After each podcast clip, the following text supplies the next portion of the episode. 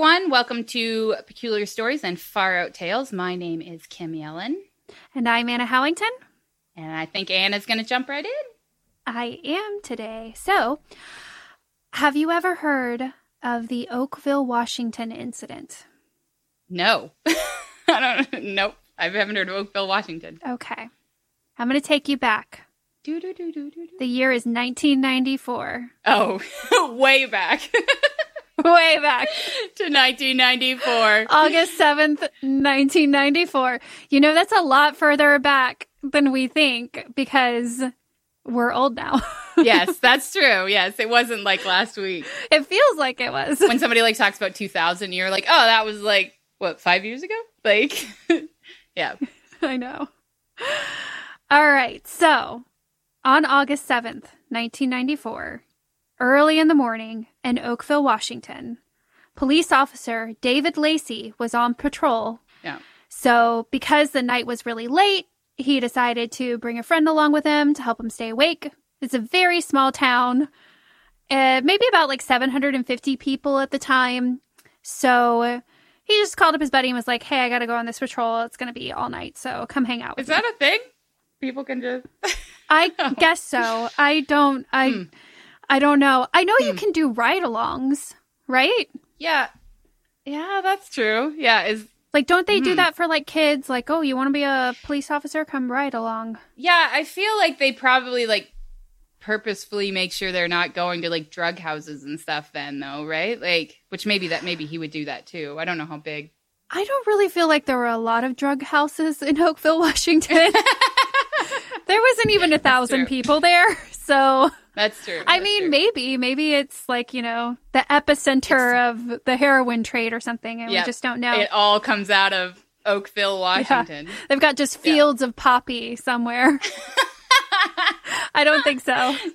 You can't get, uh, what is it, Sudafed? What do they make? Uh, is that crack or is that meth? Sudafed, yeah. No, I think they make meth out yeah, of that. You can't get any... anti-allergy medicine anywhere. Actually, I think Washington, there is a real problem with that. I mean, that's a problem with that everywhere, but... Yeah, probably. But it was nineteen ninety-four. I don't know mm-hmm. if that was the big, mm-hmm. like, time for meth. Anyway. I know that you didn't... Ha- I know that you didn't have to get... You know how, like, now you have to show your, like, driver's license to get... I, I have quite bad allergies, and Claritin is my drug of choice. And you have to, like, show your I D and, like, write down... Do you have you ever had to do that? Uh, no, but I don't really have allergies, so. Oh well, uh, yeah, I've always had to do it, and I remember I, it started when I was in Canada because I remember coming back to the United States and being like, "Oh, Claritin," and they like make you like sign your life away for it, and I was like, "Oh my god, like everything's changed." I read something that in Canada you can buy like codeine over the counter. Oh, I don't, I I don't know like, about well, codeine, weird. But you, you they yeah the. At least when I was there, the drugs were not as, like, over the, what was considered over the counter is not as protected as it is here. But, mm. like, yeah, when I came back, they were like, I need your driver's license and you need to, like, sign this thing and you can only buy so much within, like, a month or whatever. We're going to come by your house in two weeks, yeah. make sure you're not cooking right. meth. Just check up on you. And then I remember I remember I moved to, because I moved from Canada to California and I was like, oh, okay. And then I when I moved back to Texas, I, like, went to go get some Claritin, and they, like, didn't do that. And I, like, called my sister, and I was like, oh, did they just, like, not care? And she's like, no, you got the wrong stuff then. Like, and I didn't. I didn't. Oh, she yeah, knew. No. She knew what the What's rules. What's your sister yeah, up to? Yeah, right? She just, yeah, I didn't get the D. I didn't get the Claritin D. She's like, it's, yeah, oh, you didn't get I the see. right stuff. You didn't get the good stuff. And you had, like, horrible allergies after that, and you're like, god damn it. I went back to the store. I was like, I need the good Claritin, the one that's behind the counter, yeah. please. Anyway, so they're hanging out in the car, just like chilling, waiting for his shift to be over. Maybe they're blasting some Nirvana. I don't know. Mm-hmm. What did they do in the nineties? Um, some, uh, what was, what was it? Was Kiss? Another was big Kiss band big of the nineties? Soundgarden. Soundgarden. I think Kiss was the eighties. Was it? I thought it was early nineties. I don't know. Maybe. Mm. Yeah. Yeah. Okay. Well, anyway. Look, we were children. Yeah. We don't really remember. I don't remember. We were listening to Hanson back yes. then. Yes. Oh, maybe they were blasting some Hanson. Maybe they were Maybe into that. they were. Maybe mm-hmm. they were. Mm-hmm. You never know. You never know. Anyway, uh, all of a sudden it starts to rain. So that's not a big deal for this area. It rains all the time in Oakville, Washington. It's like one hundred fifty days out of the year that they get rain. So, you know, they're like, okay, it's starting to rain. And they turn on their windshield wipers. But the rain is not rain. Instead, it's this gelatinous substance that starts to smear across their windshield. Ew. Ugh. Now, they're in the middle of nowhere. They're not, like, by any plants, like, nothing. They're just, like, sitting on the side of the road, and these, like, blobs of, like, jello are falling from the sky on their car. Gross. Ew. So, it was so thick they couldn't even really see through the windshield. And they were just able to, like, pull into a gas station. And it was really difficult because they could hardly see. Like Dumb and Dumber it? Were they, like, hanging out the window? To... Oh, I yeah. don't know. No, they weren't. They weren't doing that oh, because okay. that would have been really, really bad. Oh, okay. So all across Oakville, torrents of this jello rain were coming down. Ew. So when they get to the gas station, Officer Lacey gets out of the car, he puts on some gloves, and he starts to scoop the goo up off of the patrol car. He describes the substance as being very mushy. He said it was almost like you had jello in your hand and you could pretty much squish it through your fingers. We did have some bells go off in our head, he said, that basically that this isn't right. This isn't normal. Good. No shit, Officer Lacey. Yeah, right. Yes, that is some good detective wow. work there, sir. Yep. Uh, not, I mean, I'm not making fun of him. I mean, I am, but like, come on. It's just kind of a funny statement to make, to yeah. be like, and I knew that wasn't, well, I don't know, I'm giving a Southern accent, but like, I knew that wasn't yeah. right. Like, yes, yes, it wasn't. So overnight, the rain stopped, and the next afternoon, he gets horribly ill. Mm. To the point that he could hardly breathe, he could hardly walk, he was super dizzy, he had to go to the doctor. He said it was the worst he'd ever felt in his whole life. Oh. And he wasn't the only one. Nope. Another Oakville resident, Dottie Hearn, came out onto her porch that morning to find what she thought was hail covering her front deck and her front lawn. But she said she picked it up, and only then did she find out that it was this soft, gooey substance. It was clear, and it didn't smell like anything, but it was just, like, very mushy. And then later that day, she falls really ill. Ugh. She also gets dizzy, nauseated, and an hour later, her daughter finds her collapsed on the bathroom floor. Huh. She's oh, no. just, like, sprawled out, totally unconscious. That reminds me of, like, um, like, have you ever had, like, a diaper explode, like a regular diaper? With all the, like, the stuff that's in diapers kind of reminds me of that kind of mushy, clear stuff. Like, no, I, I guess, avoid children. Well, I guess I, I know from, from working in pools, like, if you take a regular diaper into a pool, it just, like, fills oh, up and no. then, like, explodes. Yeah. And they've exploded, that's like, gross. on, it's gross, yes. And they've exploded on, like, pool decks. That moment of like, what is this? Because it just looks like goo all over the place, like this, like I feel white... like that's something kind of specific to your Sorry, job. Yes, all the lifeguards out there know what I'm talking about. I've never seen that.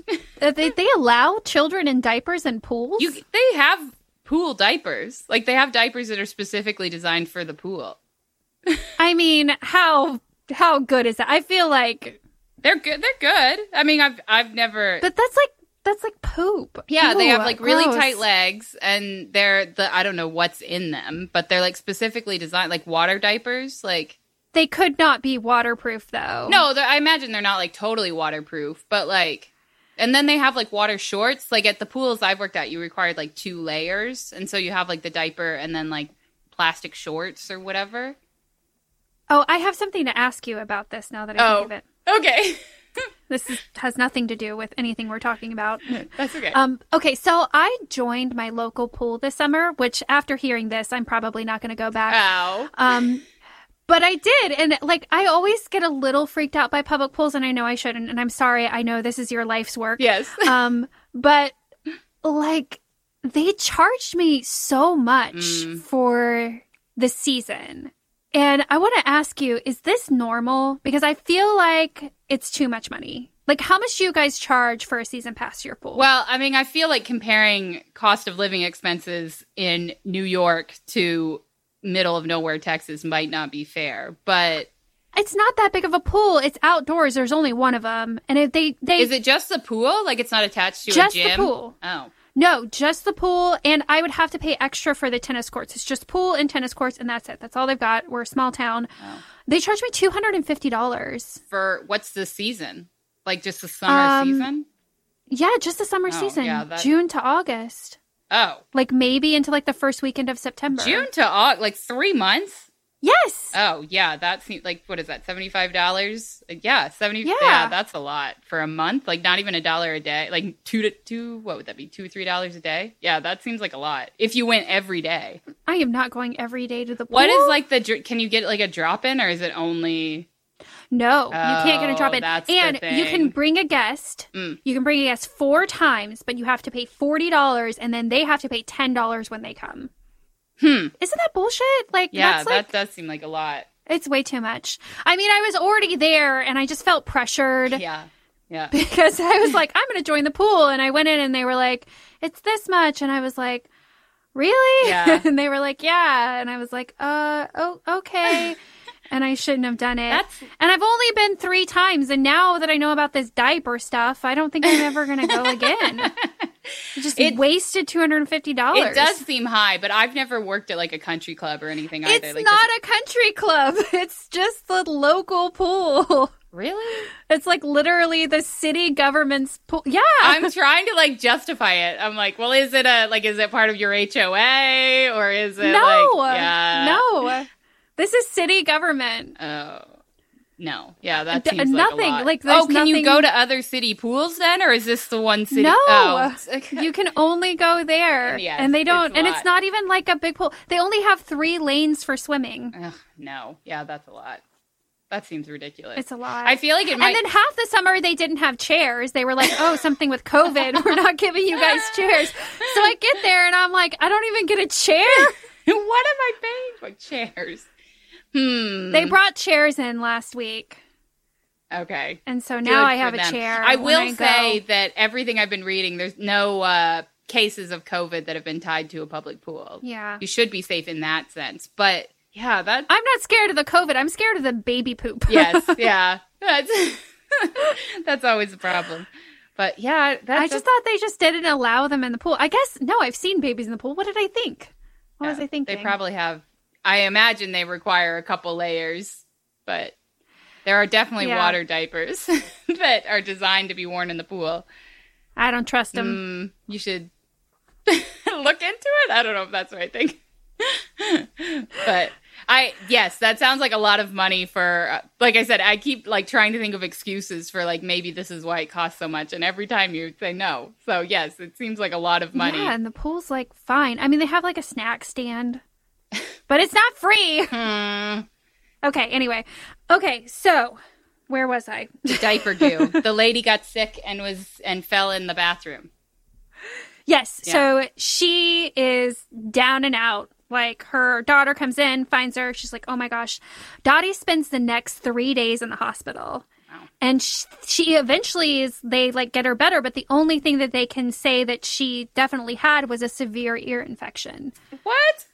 Like, they're confounded. They're like, we don't know what happened. But her daughter, seeing all those blobs on the front steps and in the yard, took some of the material to have it analyzed at the hospital. She's like, I got to figure out what this stuff is because clearly, like, something made my mom sick and there's yeah. this weird stuff falling from the sky. So she picks up some of the material and she brings it to a lab technician at the hospital. And the lab technician takes a look at it and he's like, there's human white blood cells in this. What? Ew. That grosses me out so much. Ew, no. I know. I know. Ugh. And uh, Dottie wasn't the only one that got sick. Officer Lacey wasn't the only one that got sick. The whole town pretty much, like, came down with illness. Resident Beverly Roberts explains in an interview that the whole town seemed to just get sick with this horrible flu that lasted for, like, months. Ugh. She said everyone just got like super sick and nobody could figure out what was going around. And it wasn't just like a week or even two. It was like several weeks on end that they were sick. Yuck. Oh, yeah. So the sample that Dottie's daughter picked up from the front lawn is eventually sent to Washington State Department of Health, where microbiologist Mike McDowell found two types of bacteria. And what he found, and I'm going to try to pronounce these correctly, you and can do I'm it. sure you I'm going to fail. The first type of organism was called Pseudomonas fluorescens. And the second was Enterobacter cloacae. Huh. That first one sounded very medical. That second one sounds like Hawaiian or something. I know, like, that's what I thought too. Yeah. And it's spelled like C L O C A C E or something like that. Anyway, hmm. I didn't spell it out here. I wrote it phonetically yeah, yeah. and uh, like Google pronunciated that like four times and I'm sure I still said it wrong. Anyway, if you're a scientist and you know what that means, yep. great. I don't. Yep. But that's what was there or what he said he found. Um He said that also that these two organisms could lead to severe illness. Oh. Um, but before anyone could test the sample further, the samples disappeared. Oh, no. Yeah, I know. So there are a couple of uh, theories on what it could be. Uh-huh. Initially, people speculated that it was human waste from an airliner. But the F A A said that would be impossible because it regulates the airliner's waste, and all the waste has to be dyed blue. Yeah. And the substance was clear, not blue. Haven't you seen those, like, blue blocks? I've seen pictures of those before. That, like, supposedly come out of the planes. They're like... Ooh, gross! Yeah. I've I've seen pictures of them before, like, the blue cubes. And, I mean, even if it wasn't blue, it wouldn't be clear, right? Right? Yeah. Yeah. And it wouldn't be, like, so, like... Like, the the pictures I've seen are, like, one block. Like, it's not that big of a block. Like, it, it couldn't, mm. like, cover a whole city either. Like, break up into pieces and cover a whole city. That wouldn't... That's weird.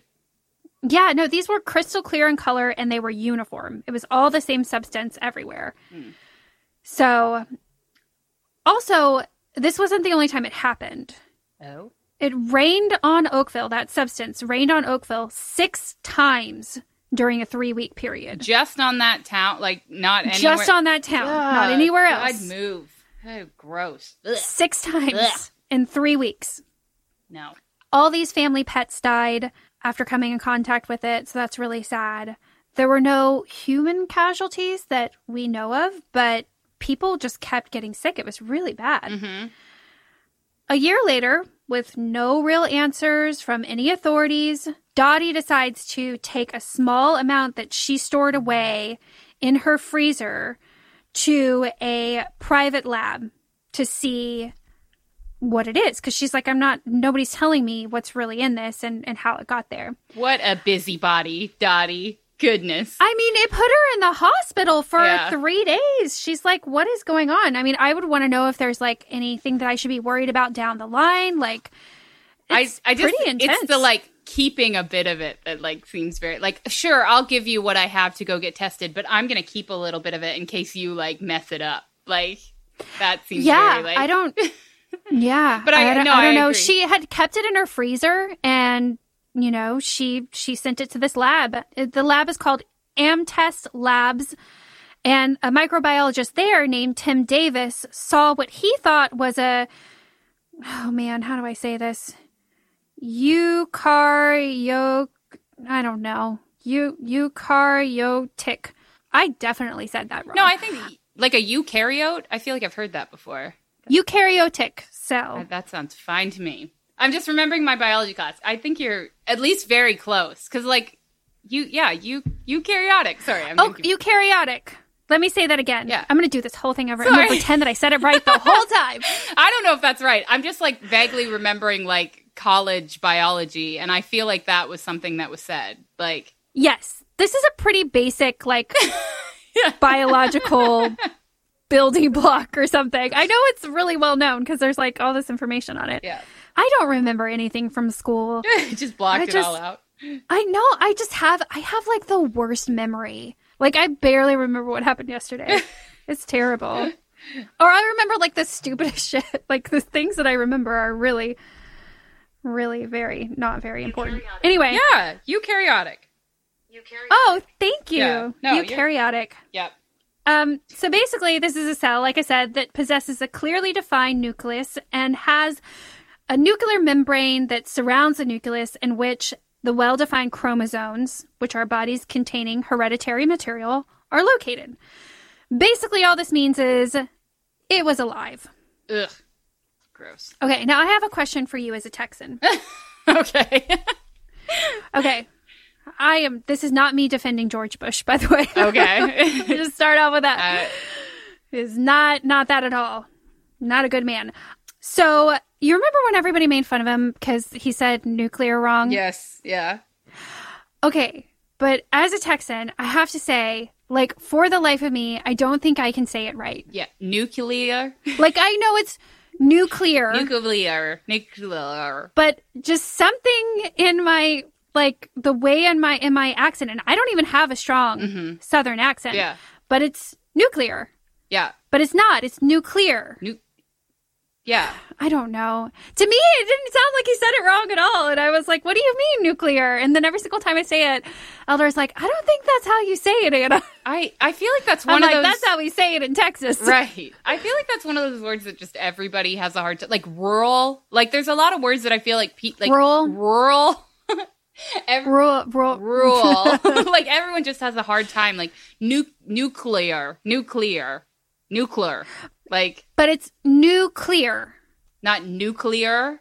Is that what? Not nuclear? Nuclear. But it's but when you say it, like you're just saying it like a Texan. It's nuclear, right? I don't know. I think that's just a word people have a hard time saying. But. Okay. Anyway, okay. Back to Oakville, Washington. Yeah. Another theory was that the Air Force, during a bombing run out at sea, blew up a school of jellyfish. That was not what I thought. It was like blew up a school. Like was like I was like, what would and come out of somehow, the school? Yeah, like I was like, that's a weird. Oh. No, no, no, no. Uh, like the fish. Yes, the school of jellyfish. Got it. Okay. And the jellyfish bits got flown up into the atmosphere, I guess. And floated fifty miles inland. But that's a tough sell. What the I heck? mean, like, it would have smelled so bad, too, because it's, like, decomposing organic material, and it didn't smell, and I don't know. Uh, that there's no... Would there not have been a way to test for that? Like, I feel like in the testing, they would have been like, oh, this is jellyfish goo, too. Like, but all the samples have disappeared. Uh, but, like, when they were testing it originally, like, I mean, is that not... Well, okay, so it was only tested at a lab in the hospital, which they only look for, like, specific things there, right? right? Yeah, like, they're true. not, like, you know. Super set up with every animal that's ever existed that could possibly be blown up. Yeah, exactly. And then they took it to the Washington State Department of Health lab, and that's when Mike McDowell got his hands on it. But before he could do further testing, it disappeared. And we'll, we'll see what he has to say about that in just a second. Mm. So... Like I said, the theory of the jellyfish, that's really probably not what it is. I feel like that's like two drunk scientists like talking after work. They were like, what if it's jellyfish, man? It's jellyfish. Like that is there are literally only three theories, okay. And that's one of them. Okay. Although not many people believe this theory, it's nonetheless become so popular within the community that it's prompted uh, discussions of holding a jellyfish festival. Yes, lean in, lean in. Exactly. Yeah. Even leading to the concoction of a new drink in honor of the strange incident. The drink in question is dubbed the jellyfish, and it's they sell this in bars there.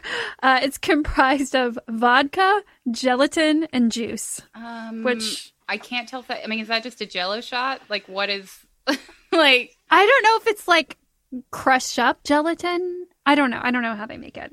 We'll have to go to Oakville, Washington and order a jellyfish. I mean, if it's just a vodka and juice with some goo in it, like, I mean, I guess that's fine. Like, just some jello yeah. in it. Like, okay. I don't know. I mean, whatever. Like, I think it has vodka in it. People will drink anything with vodka in it. Ugh, I have such bad experiences with vodka. It's a problem. Oh, really? I don't really do vodka.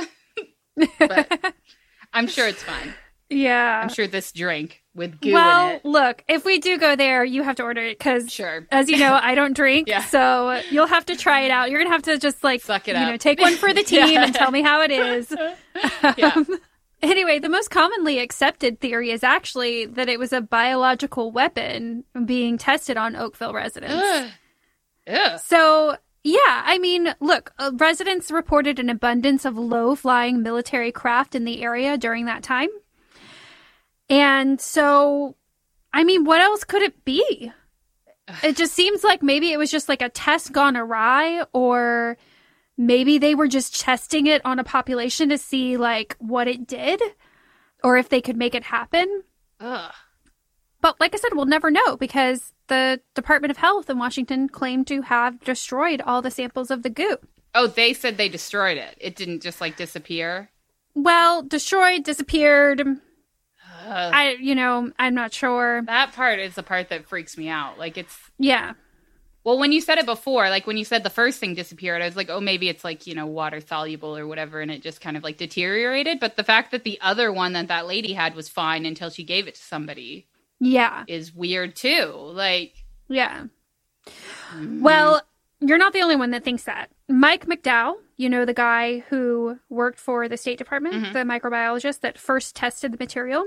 He was interviewed after he retired, and he stated at that time, I think he didn't want to talk about it when he was still working for the department, but mm. after he retired, he stated that in thirty years of service to his job, that was the only sample that he was responsible for that ever went missing. He said, I came in and the material wasn't where it was supposed to be. I asked management what happened, and their response was, and these are their exact words, he said, do not ask. Uh, oh, that makes it, oh, that makes it like sinister. Like, it's not just like creepy now. It's like something, like someone knew something. Like, oh, totally. It's not just yeah. like whatever possible, like natural explanation. And whether it was a mistake or it was purposeful, it never got claimed. There was never an apology. There were never damages mm. paid out. Ugh. So, yeah. So, like, just... Anyway, uh, shout out to my sister-in-law, Kathy, for telling me about this story. Woohoo, Kathy! Because I didn't know about it. Yeah, and that's crazy. It was pretty cool to hear about. I wonder how she knew about it. I don't know. I gotta ask her. Yeah. When people know, like, weird stories like that, I'm like, how did you stumble upon that? Like... Yeah. Because she's not... Like, it's not like she's, like, from Washington or anything. Like, no, she's not. Yeah. I think she's a librarian, right? Isn't, maybe she just... She's a librarian, yeah. Librarians know everything. Maybe she just knows everything. They do. Yeah. Yeah. Yeah. She knows a lot. She's a very smart lady. Yes. Very smart lady. Yeah. Um, but yeah, she was like, have you heard about this gelatinous rain in Washington? I was like, no. No. Do tell. Ugh. I just love that it was like in the nineties too. Yes. Like, yeah, this recent stuff. It's like crazy yeah. to think about. Yeah. But cool. Anyway, so, but everybody survived, and so there's that, but still, it's just like really wild. So if you ever see like Jell-O falling from the sky, stay inside, don't touch it, don't let your dogs out, like... Be careful. Be careful out there. There's now there's a new threat. Goo falling from the sky. I just wonder if that's the standard. Like, is the standard just that no one died? Like, I feel like something happened that somebody's not owning up for, and they're just like, well, no one died. No one died. Yeah, it's like, yeah. Oh, bro. I bet Dottie had some hospital bills, though, that yeah. she probably, like, covered. Yeah, welcome to America. Yeah. But. Yeah. Anyway, yeah, cool. So that's it. Cool. Thank you. I, I, You're welcome. I feel you always have ones that, like, I've never even, like, I don't even have, like, a frame of reference for. Like, I've never heard of any of these crazy things. I like weather stuff, I think. I've done a couple of weather things now. Oh, yeah, you have. I didn't think, I was the heat one. The heat. Yeah. Yeah. You have told a lot of weather ones. Anything from the sky. U F Os, yes. Heat, gelatinous rain. Are you... You probably know. Do you know if you're, what is that, an air sign or what? I am not. Oh. I'm a fire sign like you, girl. Oh, okay. Okay. Well, then that's not it. Although I guess fire goes up to the sky. It so, does. Yeah. We're trying to reach the stars. Yeah. Yes. Cool. All right. Well, you ready for my story? Yep. Okay. So I am telling the story of North Sentinel Island and the Sentinelese. What? I've never heard of this. This has a bunch of, like, stories attached to it. And I think the last story you would have heard of. Like, I feel like when I start oh. telling the last story, you'll have heard, you'll know what I'm talking about. Hmm. So just a bit of background about North Sentinel Island. So North Sentinel Island is this island in the Bay of Bengal, which is off the coast of India. Or it's... sorry, I... Sorry, I just got this... It's... Oh, my God, I'm sorry. No, it's fine. Can I tell you this stupid story that I just remembered, like, that just popped in my head? Um, my dad is a, a bit, uh, you know, eccentric, if you know him. And he, um, oh, my God, I'm, like, crying thinking about this story. He, um, he went to a zoo one time, and he lived in uh, Tasmania, which is a, a state off of Australia. I feel like I mm-hmm. didn't even get started. What the fuck is happening right now? Sorry. Um, he, he, lived, he lived in Tasmania for a long time, which is a state in Australia, but it's like an island. And he went to a zoo one time, and the zoo had, I don't know, Tasmanian devils or something, some animal that was indigenous to Tasmania. Okay. And on, like, the sign, it said off the coast of Australia, which isn't true. Like, it's off the coast of mainland Australia because it's part of Australia. Oh. And he got so mad. Like, he wrote multiple letters to the zoo. Oh my God. He wrote them emails. I can't remember what zoo it was, but he, like, he wrote them emails and wasn't getting response from emails. So then he started writing actual letters, and then he started calling. Like, he got so mad wow. that this sign would dare say off the coast of Australia when it should have said off the coast of mainland Australia. Look, the man takes his geography yes. seriously, as we all should. He's very protective of Tasmania. Tasmania is part of Australia. And he was super like, it'd be like somebody saying that Hawaii was off the coast of the U S And all, he's just going... I mean, if somebody said Hawaii is off the coast of the U S, I would not blink twice. Well, like, I would just be like, you're right.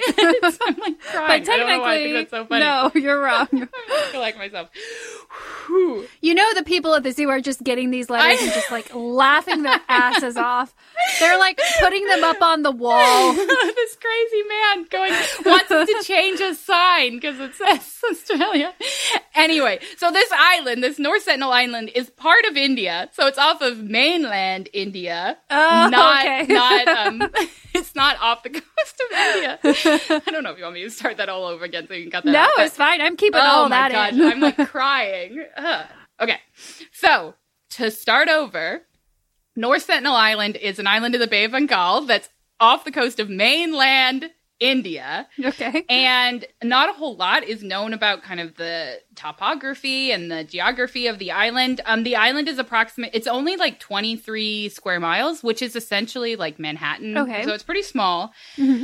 It's mostly forest, very dense forests, like tropical, subtropical forests. Okay. Um, with a beach around it. It doesn't have any uh, natural harbors. It's just kind of this like little island in the middle of nowhere. Okay. It does have uh, like a reef around it, a pretty prominent coral reef that surrounds it. It is native to an Indian boar, and a species called an Indian boar. There's also like dolphins and sharks and all sorts of stuff.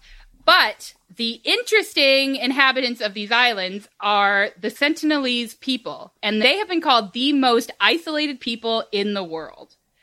So, okay, hold that thought. So you said that this was off the coast of mainland India. Right. But if it's a part of India. Right.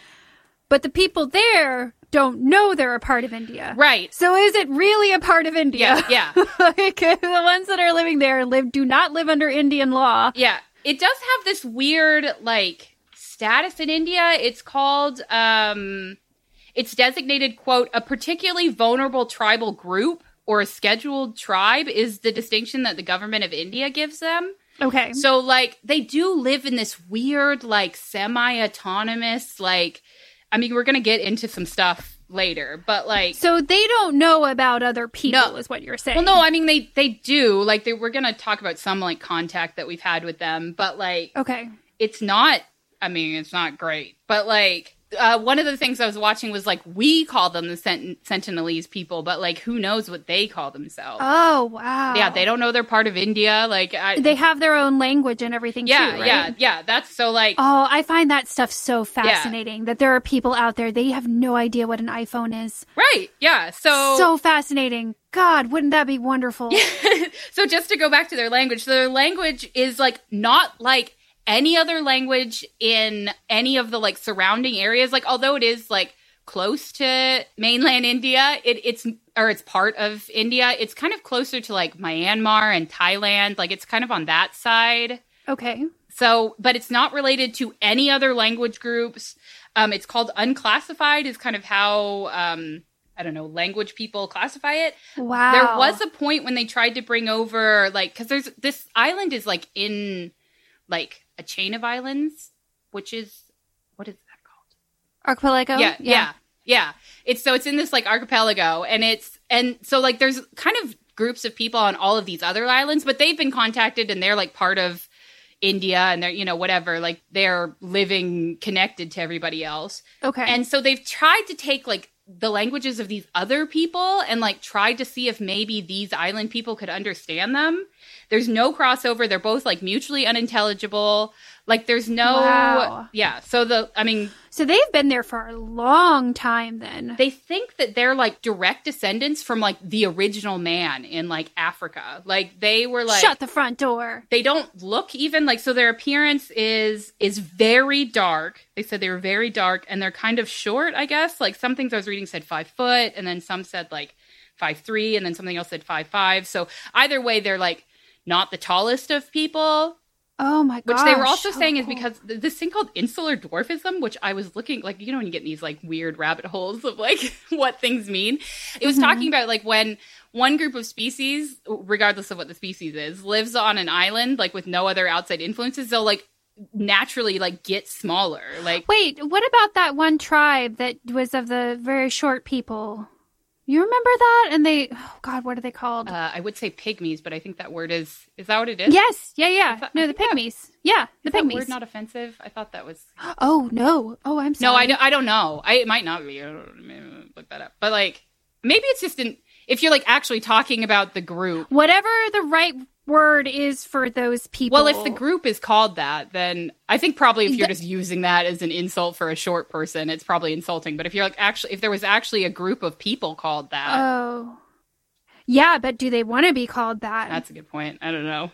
But yeah, we don't know. We're sorry. We're sorry. Yeah. But if, if we did, we meant no harm. Like I said, they're, these people are like quite short, and then they're quite they're very dark, and so they think that they they don't look mm-hmm. like how like you would maybe think of an Indian looking, or like somebody from Thailand. Like they don't look like that. And so like, whereas I'm gonna get this all wrong because I didn't write any of this down, but I think like people that are in like Thailand now like kind of came over the top, like kind of came from like China and like Mongolia, like kind of drifted down that way, like came from the top down, whereas okay. these people, they think like they were just some people that like got on a boat and d- ended up on this island, as opposed to like, because I guess that there's some connection between, again, I'm sorry if I offend people, but I think they're called Aboriginal Australians, like the original Australians, like those people are directly connected to Africa, right? Right. And so I think that they kind of figured that they're, but there's no way of like, again, there's no way of like genetically testing these people. They're not quite sure. This is all just like a guess that that's, that that's who these people are. They're not like, hey, can I have a blood sample? Right, like, yeah. Like, kind of te- like, where did you come from? Like, who are you people? And so wow. so all they're kind of going on, I think, is appearance, and then like suspicion of, or like educated guesses of like where these people might have originally come from. But they just don't figure that they like came from the top down. They figure they like came directly from Africa. Is like the hmm. guess. So yeah, so that's their appearance. Um, as far as population, again, it's all just kind of a guess. There's some guesses uh, that are as low as fifteen, and then some are as high as five hundred. Wow, that's a that's a big difference. Right. That's a big a big span. Um, most kind of put their population between fifty and two hundred. Um, there's been like kind of surveys through the years that they just kind of try to count people from the beach. I think is is all they can kind of do with that. And so there's different times where they'll see different numbers of males, different numbers of females. Um, the highest that somebody has like actually counted, like like can confirm, is ninety-eight. And that was done in okay. nineteen eighty-six. But then since then, it's just kind of, like I said, it's just kind of who comes out of the forest that they can like actually count. And so mm-hmm. it's hard to tell. So they're probably like so healthy. Well, yeah. And that was another thing too, when I, uh, on their appearances, that they are very muscular. Like they're not like starving away. Like they're, they're very healthy people. Um, even after the, um, the tsunami, the Indian tsunami in, what was that? two thousand four, remember that there was a big earthquake. Mm-hmm. Oh God, that was so um, sad. Yeah. It was re- so even, so like after that, the like Indian government was like, well, maybe we should go check on these people. And mm-hmm. even then they like weren't, I mean, they were healthy and they were, they said they were like shooting arrows at them and stuff. Like they were, they were fine.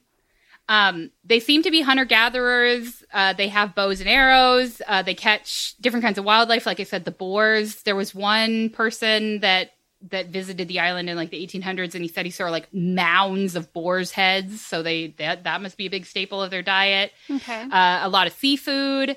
As far as they know, there's no agriculture. So they're just kind of, like I said, just kind of hunter-gatherers. Hmm. From what they've seen, uh, they have small temporary huts. And they're just kind of lean-tos with leaf and grass-covered roofs. Um, they do know, it's kind of interesting, they do know the value of metal. Like, they obviously can't make it, but, like, we're going to get to, like, some shipwrecks and stuff that have happened through the years that they've kind of gone on the ships and taken some of the metal. And so they do realize the value of it, which is interesting. Mm-hmm. Both the men and the women wear strings around their foreheads, their necks, and their waists. But outside of that are essentially naked. The men wear their like headbands are a little thicker. Um, and then the men always have. Wait, so the women, there's nothing. No. Just a string, just, like a string with like a flap? No, like I think it's just like a decorative. I don't know what the purpose of this string would be, like kind of a belt. Like it says for the men's belt, the men always have a weapon in their. Okay. Like in their waistband, have a, have a dagger. So they're just free as birds. Yeah. Huh? They're just, just walking around. Yeah. They have been seen to wear some jewelry. They uh, wear uh, jawbones of, of deceased relatives has been reported, which I was like, who reported that? Um, and then there is some like artistic engravings have been found on some of their weapons. Okay. And then they have been seen to to do kind of a little dance where they like slap their thighs and then stomp their feet and have like a bent knee stance, which uh, is how I dance. So I guess if that's that's how that goes. So they do have some like artistic aspects of their culture too. So wow. Yeah, so that's pretty much all that's direct that's known about these people. So there's do we know anything about like their religious practices or like anything as far as like their rituals? Nothing. No, like we there has like I'll I'll go into like the different contacts that people have had, and it's never okay. been like extended periods of time. Like it's just kind of like seeing them for a second and then they leave. Like there's not enough time to like see what their culture is like and see what's important to them. This is like my favorite thing we've ever talked about. Yeah? Cool. You have to look at it. It was very interesting to look up the Sentinelese. Um, so the very first supposed contact or thought of kind of the first time that, that it was noted was by the East India Company, which we have talked about doing a story about them because Ooh, they're... That's I, heavy. They seem to always come up, though. I feel like anytime we talk about this area of the world, it's like the East India Company is involved in it somehow. Yeah. In seventeen seventy-one, some some boat from the East India Company was going by them, and they saw, quote, a magnitude of lights upon the shore. Okay. And then during, um, in October of eighteen sixty-seven, there was a vessel that got stuck on the reef next to the island. Um, all the passengers and crew, I guess, like, jumped off the boat and swam to the island because they... thought their boat mm-hmm. was sinking or their boat mm-hmm. was sinking or whatever. And then they said um, by the third day, there was a sudden assault of groups of naked, short hair, red painted islanders who had arrows, and they attacked them. And so everybody managed to, like, I guess, swim back to the boat or fled back to the boat. And they were rescued by the uh, Royal Navy that sent a party to the island. So they do not like strangers. No, yeah, you're. That's we're, what I'm getting. We're at. gonna go into that. They're definitely they're not like a friendly, like oh, right. They're they're choosing this isolation, and this next okay. story I think might make it a little more clear why they're like totally uninterested in like any establishment with anybody. So mm-hmm. um, in eighteen eighty, there was this man uh, who was the Royal Navy officer named Maurice Vindel Portman, who okay. I just, I don't know, he's, he doesn't sound like a great guy to me. I don't know, whatever he was doing. But his, like... He, was he a white man in the late eighteen hundreds? He's English. Yeah, he's an English guy. Yeah, he's a dick. Like, yeah. What yeah. We... So he... He's going to other places he's not supposed to be? Yeah, uh, yeah he's... A, you don't have to worry about saving this guy's reputation. Yes, yeah, I guess so. I don't know. I always just try... No, I'm kidding. No, I'm I know. Kidding. I always... I just, in general, like, I try really hard not to... This is kind of some weird tangent, but like I try really hard not to apply like twenty, you know, twenty twenty-one standards and morals and whatever to somebody from the eighteen hundreds. Like, no, I know. But like at the same time, like that, yeah, this guy just, I don't know. It's just is very weird.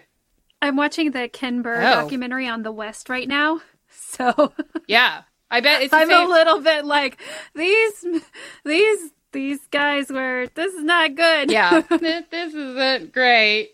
Um, but anyway, so is uh, Officer Maurice Vindel Portman. So he led kind of the first like expedition into the island. So he uh, led a group, uh, convict orderlies, which uh, oh, also there was, so there was close to this island, which this is going to come up again, but close to this island, there was this uh, place called, I think it's called Port Blair, that like was an established like British, I don't know, colony or port or whatever. And like had okay. a, it was a penal colony. Like it was started as, as a prison. Oh, which I find.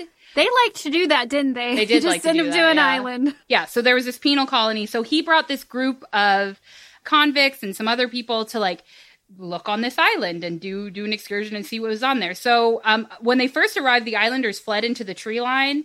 They tried to find the islanders, but they couldn't find any of them. What they did find was abandoned villages and paths. And his men decided to capture six people. So there were two, a man and a woman, an elderly man and a woman, and four children. Okay, and, th- he's a dick. Right, yes. He's yeah. a, th- that's, a, that's a dick move. Yes. You don't need to steal children from their home. Yeah. He's a kidnapper. Yes, this is yeah. awful. So he kidnapped these people, and the man and the woman died pretty early from an illness shortly after they arrived. Um, and then the children started to get sick as well. And so then after they had these kids kidnapped for weeks, is what it sounds like, they decided to return them with like a bunch of gifts, like a lar- like a whole bunch of presents, hoping to establish friendly relations, which is just the dumbest thing I've ever heard. And oh, no. they think that these kids got smallpox, which like I'm surprised yeah. that like they didn't give the whole island smallpox, is what it sounds like. But like that was, I bet a lot of them died off though. Yeah, yeah. Um, but they, this guy too, this uh, Portman, he like did, I mean, I hate to say studies, but like surveys of like how smallpox affected other populations, like other kind of more uh, established or not established, more contacted with um, societies and how smallpox affected them. So mm-hmm. like, I don't know. Yeah, he wasn't wasn't a great guy. No. Um, but they think that this like contact like established like like a tribal history of like not trusting people, that like this story was like one of the stories that was like passed down generation to generation that like made them not trust anybody, like made them not trust any outsiders. Oh yeah, for sure. Yeah, absolutely. I mean, that'll right. do it. You steal their children and then you bring them back diseased. I mean, my God. And then steal like six people and then two of them you never see again. And then the four kids come back sick. Yeah, like. And I wonder about like the presents that they sent them with, because you hear about how like when the American Indians were given the yeah. blankets that had smallpox on them. Yeah. So it's possible that the possessions that they sent them back to the island were, were right. covered in. Yeah. Germs and smallpox and yeah, oh, but there wow. there was nothing in nothing that I read. There was any indication that like it caused some big wipeout of the civilization, which is is good. Yeah. Um. And then he did lead other expeditions back to the the island in eighteen eighty-three, and eighteen eighty-five, and eighteen eighty-seven. Um. In eight, in eighteen ninety-six, there was a convict that escaped from the penal colony that we talked about on Port Blair, and he mm-hmm. like made this seems very like Escape from Alcatraz, but he like made a raft and like just kind of floated and ended up in uh North Sentinel Island. His body was discovered later by a search party with arrow piercings and a cut throat. So like wow, they weren't very interested in him either. So yeah, it's which is kind of just like what has happened. Like it seems like whenever large groups approach them, they just kind of hide or like whatever. But whenever it's like one or two people, they just like kill them. Like it, they're they're uninterested in in any type of. Well, they're protecting themselves. They're right. Like, these people, anything that comes out from the sea, we need to make sure they don't get into our community. Right. Wow. Yeah. Um, and then there was this, I hate to say funny story, but uh, there was this other man um, named Richard Carnac Temple. There was a man, I guess, that um, was from this other island. And he said that he was actually a Sentinelese. Like he like approached them or he got involved with them and said, oh, I'm actually from this island. I just like drifted over there. And they were like, oh, we're going to use this man to like make friendly contact. Like he should know mm-hmm. these people. And so this man, so they like went to the island and the Sentinelese people didn't seem to recognize him. And they were uh, aggressive and they were shooting arrows. Or maybe they did. And they were like, dude, we kicked you out of here yeah. for a yeah, reason. Right. How dare you come Maybe back? Maybe that was it. Yeah, they're like, dude, get out of here. Um, and so they started to run away, and then the man refused to remain on the island. I guess they wanted to just leave him there, but he made them not leave them. I wonder if that dude was just, like, drunk in a bar yeah. and just, like, bragging, just, like, making yeah. shit up, and then, like, just, like, doubling down on it, and then just being, like, waking up the next morning, and they're like, all right, you ready to go? Yep. That's hilarious. Yeah.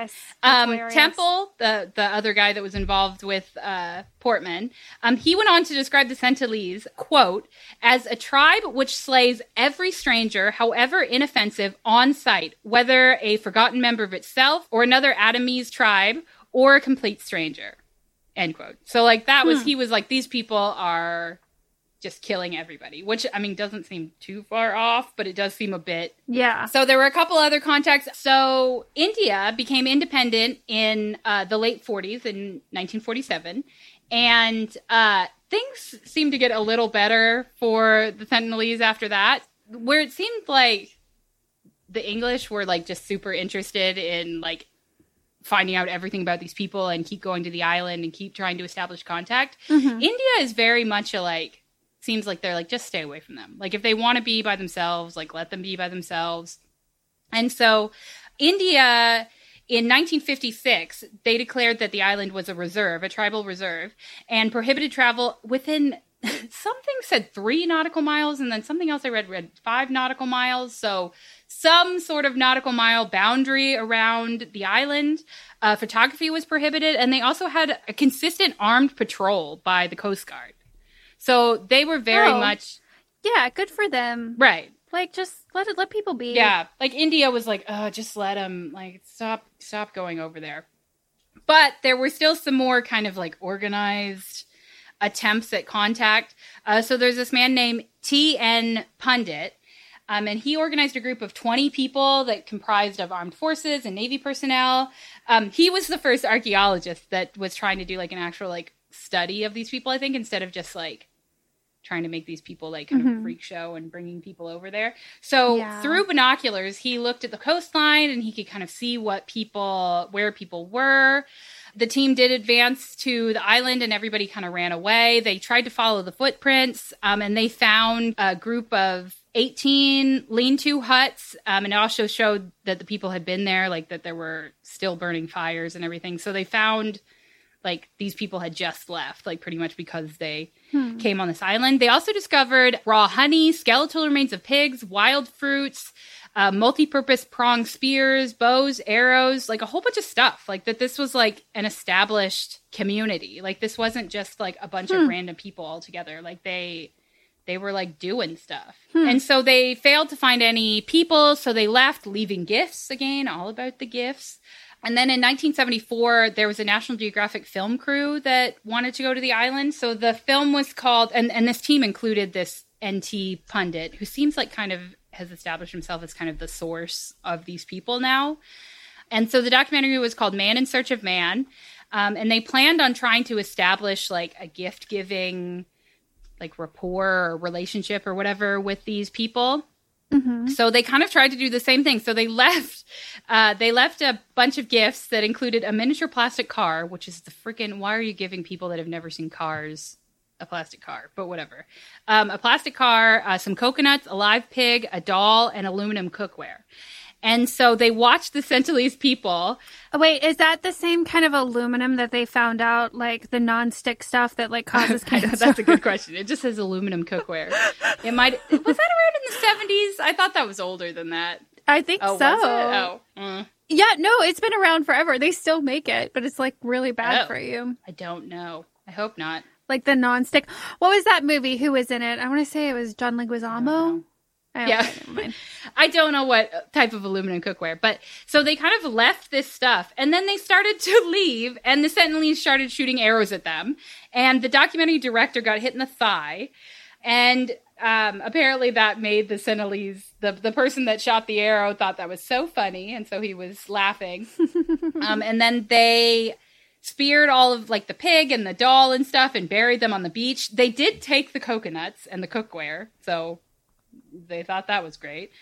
And yeah, so that was the National Geographic's attempt at it. They uh, made an article in the National Geographic, and the headline of it was, "There are a group of people whose arrows speak louder than words." Yeah. That's a good one. Yeah, they were kind of uninterested in, I guess, in pursuing it further. I have to get shot in the leg. I imagine that's. Yeah. That'll That's not great. That's yeah. not your friend. No. Like, they're, and they're not alone. Interested in being your friend. Like, no. In nineteen eighty-one, there was a ship called the Primrose that was going from Bangladesh to Australia that ran aground. The uh, crew made this distress call and asked for an airdrop of firearms because they said that they were about to be attacked by fifty islanders. But then a big storm happened, and so I guess that that attack never happened. And then the uh, crew ended up being rescued by the oil and natural gas company. So, hmm. but the ship uh, was awarded to uh, another company to make like to scrap the ship, to salvage the ship. Mm-hmm. And they said, like, all of their reports was that the Sentinelese were like very. I mean, very nice to them, I guess, that they like let the Sentinelese on the, the ship and that they were kind of gathering small scraps of metal. There's a quote from them that says, "After two days in the early morning when it was low tide, we saw three Sentinelese canoes with about a dozen men about fifty feet away from the dock of the Primrose. We were skeptical and scared and had no other solution but to bring out our supply of bananas." Everyone loves food. You should just bring food to everything. Everybody uh, loves banana. Every That's true, yeah. Um, and show it to them as an, to attract them, to minimize any chances of hostility. They took the bananas and came on board the Primrose and were frantically looking around for smaller pieces of scrap metal. They visited us regularly, at least twice or thrice a month, while we worked on the site for eighteen months. So they seem to establish a pretty good relationship with these people on the island. Wow. Like, yeah. So that uh, is kind of, I don't know, there's there's one more time in nineteen ninety-one where it seemed like they kind of established Uh, like a friendly relationship or a peaceful relationship. This was for another report uh, right next to the island. Uh, they said that a party of Sentinelese approached without any weapons, um, and they offered them a whole bunch of coconuts. And so the Sentinelese took the coconuts, and then they did that like two or three more times, or they'd kind of like give these coconuts back and forth. Well, who who are the people that came? Was this just like an? Uh... It says it's a government department. Like it sounds like okay. It's kind of the government of India that's trying okay. to.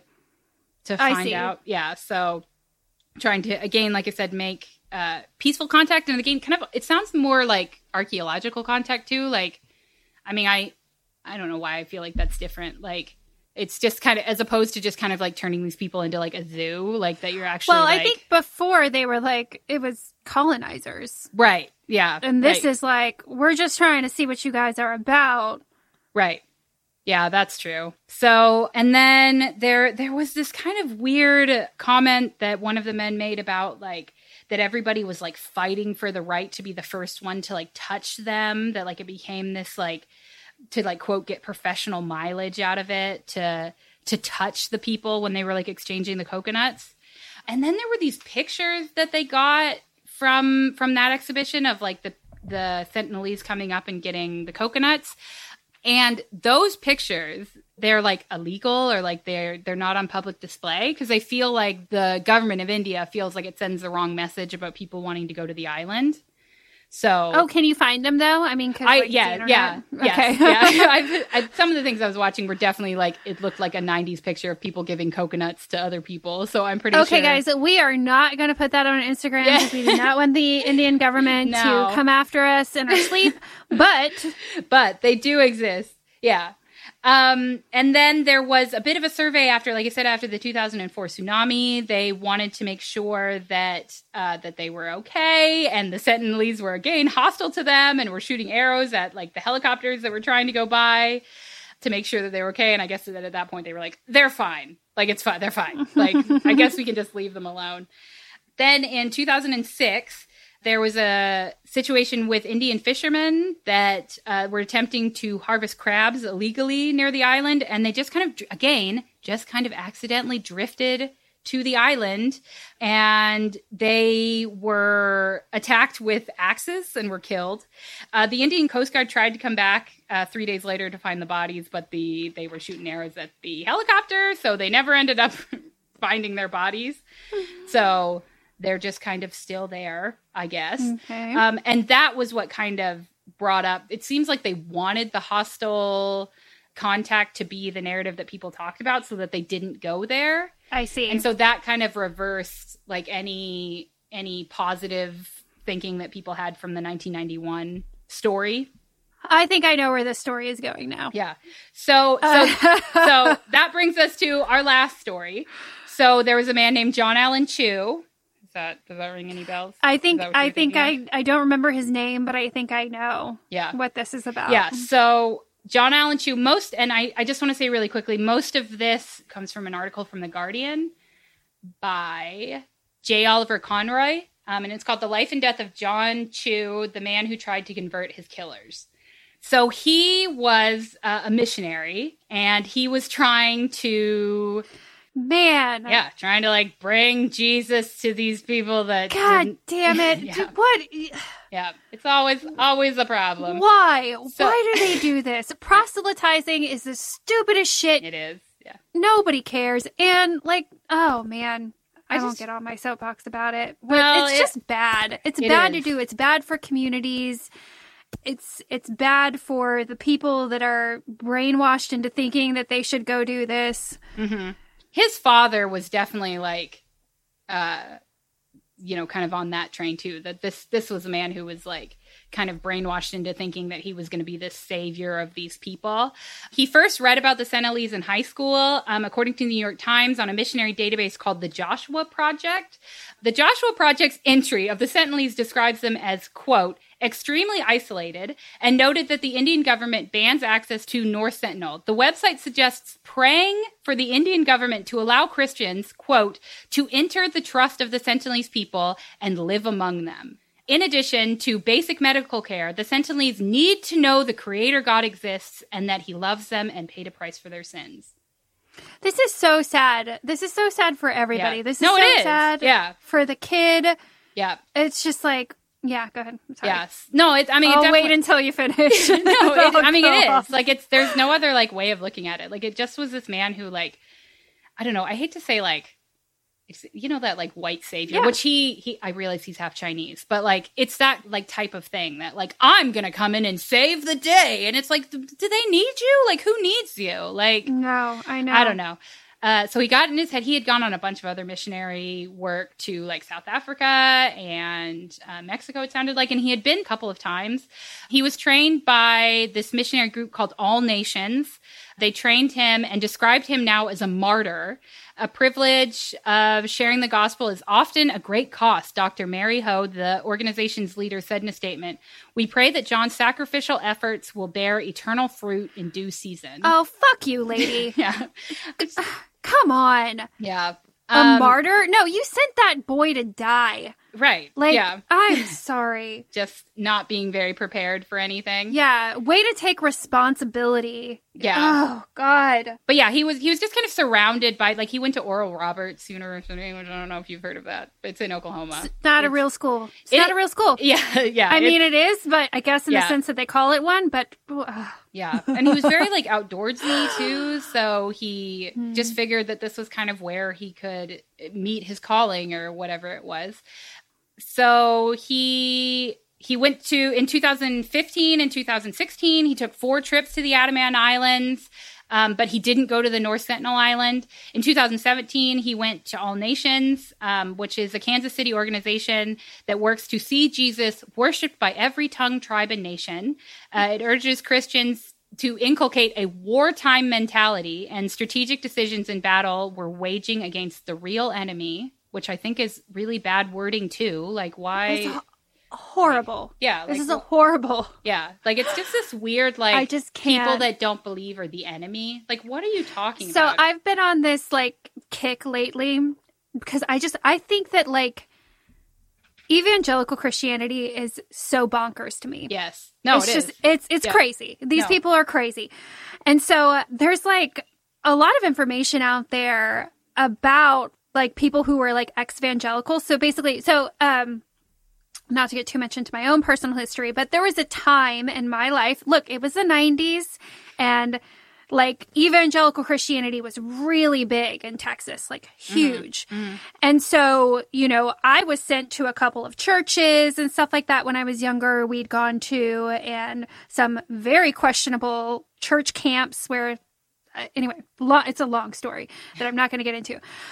But all I have to say is, is like the psychological damage that is done to people through this, like, evangelical mindset.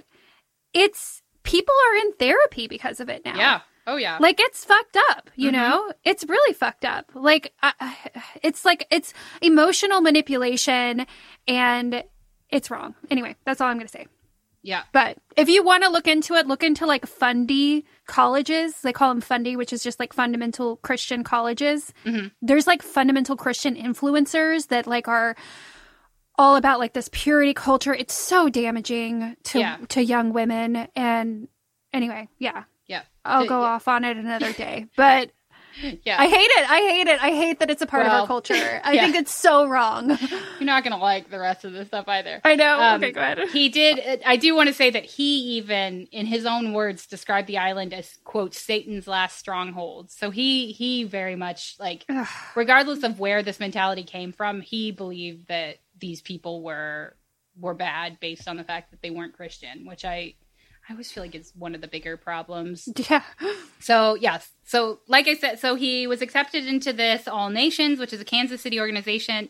One of the boot camp's experiences was to, like, walk through this mock village where, like, other missionaries were acting like villagers and were being hostile. Oh, which, my God. Yeah, it was like, great. Awesome. Uh, in October, he traveled on a tourist visa to Port Blair, to the Andaman Islands regional capital. Um, and took up residency in what he described as a safe house. He assembled an initial contact response kit. It included picture cards for communications, bandages, dental forceps for removing arrows. At least he had that foresight, I guess. um, and then gifts for the Sentinelese, which include tweezers, scissors, cords, safety pins, fish hooks. So all things that he could be killed with. Right. Yeah. Like, just uh, give him the weapons. Right. Maybe just stay away. Um, he also had a, like, really extensive diary, which is kind of why we know a lot of this stuff about his, like, final days. Um, before he made contact with the people, he got, like, thirteen vaccinations or thirteen inoculations that he thought would help, which, like, another group is like, no, that doesn't, that's not going to do anything. So he, um, he did twelve days of isolation, like, thinking this would, like, make sure that he didn't have anything. twelve days of isolation where he avoided direct sunlight. I don't know why that was a thing. On the night of the fourteenth, he and some fishermen, who he um, bribed, essentially, these fishermen, with, I was reading somewhere, I think it said twenty-five thousand rupees, which, like, is, like, three hundred dollars, four hundred dollars, something like that. Hmm. Like, not, I mean, not a small amount of money, I guess. Um, he, like, bribed these fishermen to sail him over to the island, Um, and then to make sure that they were avoiding these Coast Guard vessels that were protecting the island. And nothing wrong with breaking the law if it's right. in the name of Jesus. Yes. I always think that's so weird when Christians think that's okay. I'm like, you're... It's not okay. No, it's not okay. Like, oh. I don't know. Um, and so then the next morning on November fifteenth, he made his first approach. Uh, the fishermen refused to go any closer to the island. He stripped to his underwear, thinking that it would put them at ease. So he paddled his own boat to the island, and then he started yelling, "My name is John, I love you, and Jesus loves you." He knows they don't speak English, right? Yes. right? Well, he did try, um, I'll get to that. On the second visit, he tried something else too, which is kind of funny. But when they started stringing their bows, he panicked, and he threw the fish that he brought as a present, and according to his diary, he turned around and paddled as fast as he could. So later that day, he made another attempt. Uh, he laid gifts and tried to approach the huts and stayed out of arrow range. When the Sentinelese emerged, they were whooping and shouting.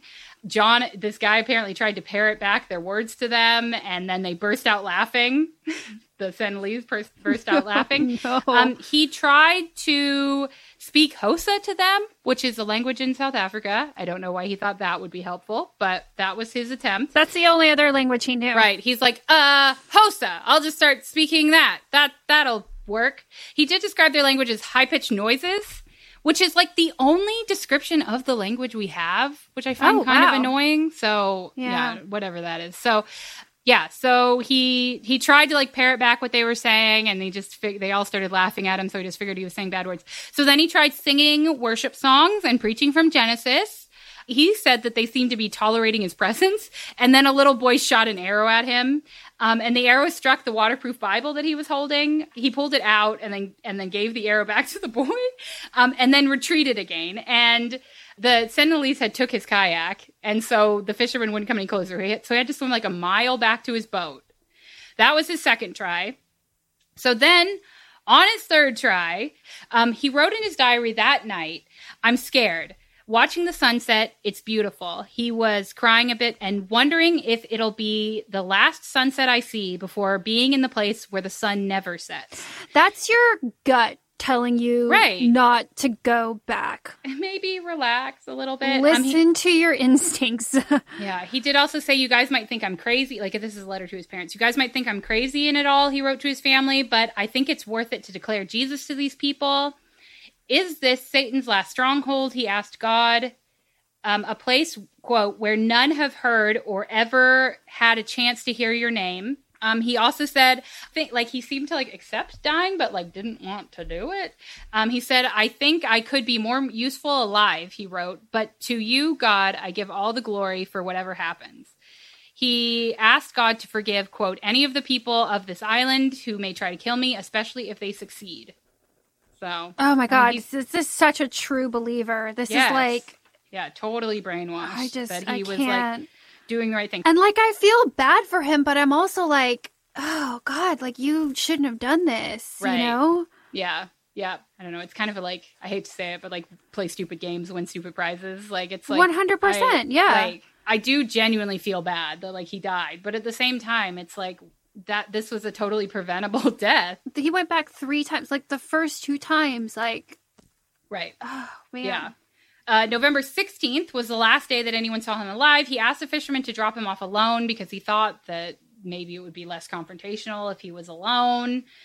And then kind of the next few days, the fisherman saw the Sentinelese with his body, and that they saw them kind of dragging his body on the beach. So they knew that he was dead. The Indian authorities did uh, arrest six men um, for being involved with his murder. Uh, they did not, and they have no intentions of charging any Sentinelese. And then the U S government said that they wouldn't be pursuing that either. Um, mm-hmm. They did try to get his body, but were met with resistance. Mm-hmm. They figured that the, there were dangerous classes with the islanders, and they thought that it was uh, too great of a risk to keep attempting it. Mm-hmm. Yeah. So that's about all that was written about his family. Was felt the same way. They felt like his the Sentinelese shouldn't be prosecuted for his death. They also, like I said, his dad was super, like, he was brainwashed by these people, like that he got in his mindset. That wow, this is what really? He needed so to do. It didn't come from his family. I always find no. that so fascinating. Like people who convert to a religion as an right. adult. Right. Like that yeah. to me is just like, because like I can understand if you're like brought up in that. Like it says that he was raised Christian and he okay. went to a Christian high school. Like, yeah, he went to Vancouver okay. Christian high school. Okay. But I think that his dad just thought that he just went like way too far with it. Yeah. Yeah. That I, I don't think that his family was in support of of him going to this island and dying. And mm. I, I think that they were religious, but like maybe not to like this extent. Fundamentalism, man, it's a it's a serious drug for people. Yeah, yeah, he just took it and ran with it and and went a bit further than his parents would go. But wow. Yeah. So what a crazy story. Yeah, so that's kind of the last uh luckily is the last story of any contact with these Sentinels people. There's no real like update. Like I wish that we could be, you know, well, actually I don't wish. I'm glad that like there isn't any more stories about them. Just stay away from mm-hmm. the island. They obviously want to be left alone. Like they're doing fine. Yeah. Um, but yeah, so that's the story of North Sentinel Island and the Sentinelese. Probably living a lot better right now, not even knowing about COVID. Right, yes, probably, I'm sure they're... It'd be hard. Like you said, it'd be so weird to like talk to somebody and be like, oh, you know that huge world event that happened and they just had no concept of it? Like, yeah. It'd be crazy. But, that'd be crazy. Yeah. So there you go. Wow, I love that. I'm I'm sorry if I got a little emotional over it, but no. like I am like so anti-religion these days. Like not all religion. I'm anti-fundamentalism, right. I should say. Right. Like, if you want to believe in religion, cool. Like, that's fine. But, like, some of it is so damaging. And right. it gets people to do stuff like this. It's right. crazy. Yes. Yeah. Like, there's, I don't know. I, I never understood what it is about religion that makes people think you can break the rules. Like, I, yeah. I just think, like, I feel like that's, to me, that's the thing in the story. It's like, what did you think Jesus would think about you breaking the rules of a government? Like, well, I think Jesus was a cult leader, so I don't think he probably oh, cared. I don't I don't know. I, I think that if Jesus came back now, he would be very disappointed in how I don't his, know. I mean, I, he had like twelve people following him around and he had them give up all of their belongings. And I mean, it's just like it fits right in with the bite model. Yeah, I guess. I don't, I don't know. I, I don't know. That's my theory. I'll probably take that out so people don't get offended. Well, but I do, I do think he was a cult leader, probably a very charismatic cult leader. Mm-hmm. I, I think that that can be said about, I mean, I just think so little is known about, like, personally about Jesus. Like, it's hard to tell, like, what his life was like normally. But I, I just I just keep thinking that if he if he came back now, I feel like he'd be so disappointed that his name is used to spread so much hate and so much, like...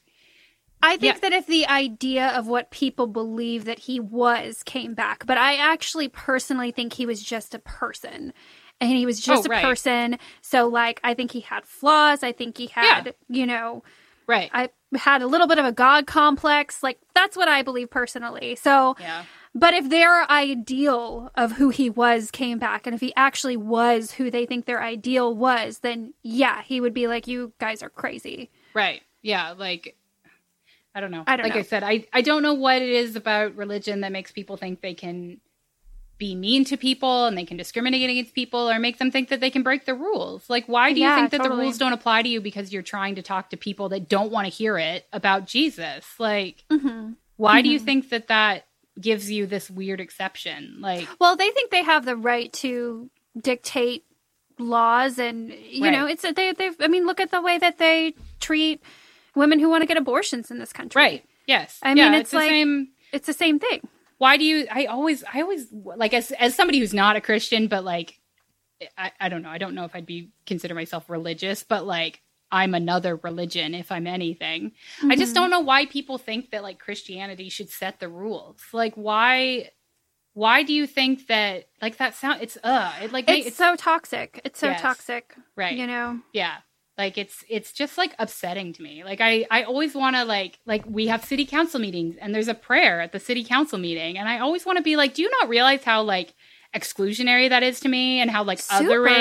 And, yeah, absolutely. Like, I'm absolutely. a part of the city, and I'm involved in this city. And for you to have this, like, I mean, it'd be one thing if it was, like, you know, an ecumenical, like, whatever, like, whatever yeah. your higher power. No, it's a, like, Jesus guide our path prayer. Yeah. And I always find it so upsetting, like, every city council meeting I go to, I'm like, ugh, like, I'm just going to sit here. Yeah. It is upsetting. And it's not right. And, you right. know, I mean, and that's not to say that, like, all churches, I think, like, there are churches out there that are better at mm-hmm. understanding their role in people's right. lives and their role in the right. world. Like, I think about, like, the Episcopal Church. Like, mm-hmm. yeah. you know, they're not so crazy. But right. then, like, there's this, like, just, like, strain of, of this, of it's essentially fundamentalism. I mean, they shouldn't be doing that at a government meeting. I agree right. with you. Right. I agree and with like you. just to I just anytime somebody's like being hateful in any way, I'm like, why are you ignoring all the parts where like God talks about like judging and how it's not your role to judge? Like, why are you ignoring that part and instead oh, just they ignore like on- the whole thing. They right. ignore the whole Bible. There's I mean that's full of like horrible things. Like have right. you ever actually read yes. the Bible? Well, that's the it's thing about horrific. the Bible is that it, I mean the Bible is written by who knows how many people, who knows how many years apart. Like it's an amalgamation of like a bunch of different stories that's been it's edited translated, and it can mean anything to anybody. Like, you Absolutely. can make it say anything, which is and the problem. It was translated by people who didn't even understand the language. Right. And yes. it was, like, overseen by the Catholic Church. Like, right. the whole thing is just, yeah. it's bonkers. It's, it's very weird. But anyway, anyway yeah. off on our tangent about, but yes, there yes. there is good religions there, but I just don't think government and religion should ever... I agree. I agree. And, like, I've always respected the Jewish religion, mostly because they don't proselytize. That's I said that. Can like I... that is just like I'm fine, you know. Like like I know that like there's a lot of oppression in like the Hasidic communities, yes. and there's yeah. a lot of issues that's, with like the way women are not... treated and stuff like that. But that's yeah. a sect, you yes. know. Like on the whole. The religion isn't trying to force everyone to believe what they believe. So, and I'm fine with that. I don't have a problem, like like you said, with, with people believing crazy shit. You can believe whatever right. you want. I believe in U F Os. It's okay. Right. Like, right. I'm not going to go out there and, like, try to, like, fuck somebody's life up because right. of my belief in U F Os, right. you know? Yeah, yeah. The moment you try to tell me me how to live my life because of your religion is the moment that I have a big problem with it. Man. Like, I agree. Yeah. If I want anyway, to marry a girl, I'm going to marry a girl, and you're going to back up. Like, if I want to have twenty abortions, no. Right. Yeah. I've never had an abortion. No. Um, no. But I feel like everybody else I know has had one. Yeah. And I just think every single time that stuff comes along, I just feel like so bad. I'm like, oh, God, I know like they're seeing this. Yes. Yeah. And that's got to yes. that's gotta hurt. Yeah. But, yeah. I mean, I would have had an abortion in a heartbeat. Oh, yeah. When I was yes. younger, are you kidding me? Like, yeah. if I had gotten pregnant, no woof, way. Just run yeah. into that clinic. Yeah. Yeah. Oh, yeah. Anyway, mess, you, but... you want to do yeah. a rundown? Sure. Um, I don't have a lot. I have actually haven't been running. Um, I've been... Um, I'm going on a trip in August, in October, and I'm going by myself. And so I really want to... This is going to sound really awful, but, like, I really want to, like... look good in the pictures because like all I'm gonna have mm-hmm. is pictures. Yeah. And so I've been like, I always hate like being like, I'm trying to lose weight. Like I always found find that so like tacky. But like I so I've been trying to like eat right and trying to like you're taking care of yourself. Yeah, just trying to like do the things that I'm supposed to do so that mm-hmm. um but then I I'm visiting my sister in September and she has been texting me like nonstop, like all these different runs. And so I'm pretty excited about that. I need to like start prepping to like, cause she's very much is this like, like if you're running with her and you start like walking, she's like, what's wrong with you? And like, she's is this like, Becky? Yes. Yeah. Yeah. I she's can like, you're going to make sure that you run with me the whole time. She's a fire and sign so, too, right? She, uh, her birthday's in December, December fifteenth. Oh, maybe not. She, what is that? Sagittarius? Sagittarius. That sounds right. Sagittarius. She's, I, no, that's fire too. Yeah. Yeah. I don't know. I wouldn't describe. She's just very, um, this is how things should be, which I think I'm like that too. So I guess I couldn't, mm-hmm. maybe that's just a Yellen thing that we're very, very opinionated about. Um, yeah. So she, but she's very like, yeah. So she, so I, I just need to start like training up and like, so I've been like prepping to like go running and I was thinking about going running today, but now it is pouring outside. And so I probably won't, but, um, I'm getting ready. So that's my running story, is that I'll start that. running soon, which is awful, but it's okay. Um, my run uh, has been, uh, my running has been put on hold as well. Um, so I developed sciatica. Oh, no. So I've never had sciatica before. This is the first time I've ever experienced anything like this. Oh, no. Um, but I think it comes from the fact that like my whole life up until COVID hit, I've always worked on my feet. I've never spent a mm-hmm. lot of time sitting, mm-hmm. you know, whether it was like waiting tables or bartending, or then when I was, you know, had my own business, like I was always up and moving around. Mm-hmm. And so since then, obviously, I've been sitting just so much more. I think that has messed my back up somehow. Oh. Mm-hmm. And, like, I've also never had a problem with my body that I haven't been able to kind of fix on my own. Yeah. Like, I'm just like, oh, I just need to stretch here. I just need to do this exercise and kick this muscle on. And, you know, I need to do some core work so that that's stabilizing. Like, like you know, you get little aches and pains as you get older. And I kind of always, like, known how to, like, work around them and, you know, make myself feel better. But this is the first time that it's, like, I was just, I mean, there was nothing I could do. It's nerve pain too, yeah, which is Aww. completely different than like muscle pain, just like electric, awful. So my genius idea was that I was just going to run it off. That's such an Anna solution. Just keep moving. It's fine. It's like, fine. I'm yeah. going to do it. Yep. So I So for two days in a row. So the first day I started feeling it, I went for a run. And um, it was so painful in the beginning. I was like hobbling, but I was like, I'm just going to get through it. And then it got a little bit better as I got halfway through my run. Mm-hmm. And then that night, like it just like got so much worse. And the next day I woke up and I could I could barely even walk. I like got out of bed. Oh, I no. felt like I was like a ninety-year-old person. And I was like, I couldn't even like really walk very well. But, you know, in my brain, I'm just like, just run it out, you mm-hmm. know? Yeah. So I get up and it's so hot here now that I can only run in the morning. So I was like, yeah. I'm just going to go. So I get out and I try to start running and I literally like I almost start crying. Oh, no. And I get probably like a quarter of a mile, maybe a little more, maybe like half a mile. And it's just like shooting pain. And I had to stop and turn around and just like, you know, hobble back. Like I was oh. like literally oh, just that's like. The worst. Could not do it. And so, yeah, I guess the moral of the story is, is like, sometimes things are going to slow you down and you have mm-hmm. to listen to your body and, mm-hmm. you know, you can't push through everything. Sometimes yeah. you just have to stop, yeah. which is what the guy that went to the island should have done. Right. Yes. Um, there's, there's definitely a point in your life where like, you just need to stay like, yeah. Just, which I think, I mean, for people like you, and I mean, maybe for people like him too, like that's a really hard like lesson to, like, that's yeah. hard advice to be like, just like, what's going to make you better is if you like relax. Like, yeah, absolutely. And uh, yeah, I know how tough that is. I'm sorry. That's okay. I uh, didn't run today and uh, my back is feeling a little bit better. And, good. You know, I read everything I read online was like, yeah, you know, it, you just kind of have to wait it out. It'll go away, mm-hmm, but it's mm-hmm. just really painful while you have it. So yeah. just kind of Aww. breathe through it. Hope you get better. Hope everything I'll be starts fine. moving. Yeah. yeah. It'll, it'll. I'm not the first person to go through this, so at least right. I know what it is, and I know that it'll end. And as long as I know that, I can, I can get through it. But yeah. don't run with sciatica. Um, point of the story. Point of no. the story. Yeah. Especially when it's acute. Maybe if it's like lessening, but if you're like, if you can't walk, you can't run. Right. Yeah. like you yep. can't. That's... It doesn't. It doesn't word, work. Word to the wise. If, you, if you're having a hard time standing up, you probably yeah. shouldn't go for a run. Probably not.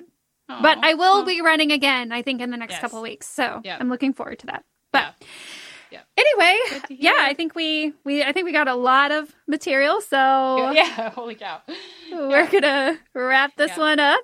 A lot of editing uh, for you. I'm sorry. No, it's fine. It's fine. Yeah. Thank you, everyone, for listening. Uh, we really appreciate it. Please check us out online. Check out our Instagram. Check out our website. Check out our Patreon, which yep. is patreon dot com slash P S A F O T, and we're I'm gonna really start to work on that, so we're gonna start to have tiers and giving yeah. levels and everything like that, so. We might even one day send you a sticker. Yes yep that'll that'll be on the on the level for sure. Like that? Yep I got a got a box of stickers with no no homes yet, so yeah that's on we'd the love to send sure. you one, and yep. you don't have to give us much. yep Yes. Yep. We'll probably can. send you one for free too if you just right. write us. I mean, yes. I shouldn't say that, but just give um, us a review. Do all yeah, the reviews. Give us a review. Yep. I mean, I would say unless it's not five stars, but no, I mean, absolutely. Do not give us a review if it's not five stars. Yeah. Like, what are you even doing listening to us? Why don't you just go away? Like, if you don't well, like it, I'm kidding. If you don't like it, maybe just send us a message. Like, yeah. you can email no, us. No, don't even send us a message. Like. I don't care if you don't like it. Stop listening. Well, you, can, you can send me a message. I'll listen you can to send constructive constructive criticism. My Instagram is Kim M, K Y M N E M. If you would like to send me constructive criticism. Be nice. Only. Yeah, only. If it's being a jerk, I'm going to block you right away. But. I am not open for criticism at this time. So send it on over to Kim. Yeah, yeah, yeah, that's fine. I can right. I can take it. I don't, yeah. Thanks but. for listening, everybody. And please remember, it is far better to be peculiar than to be boring. Woohoo! Bye, guys. Bye.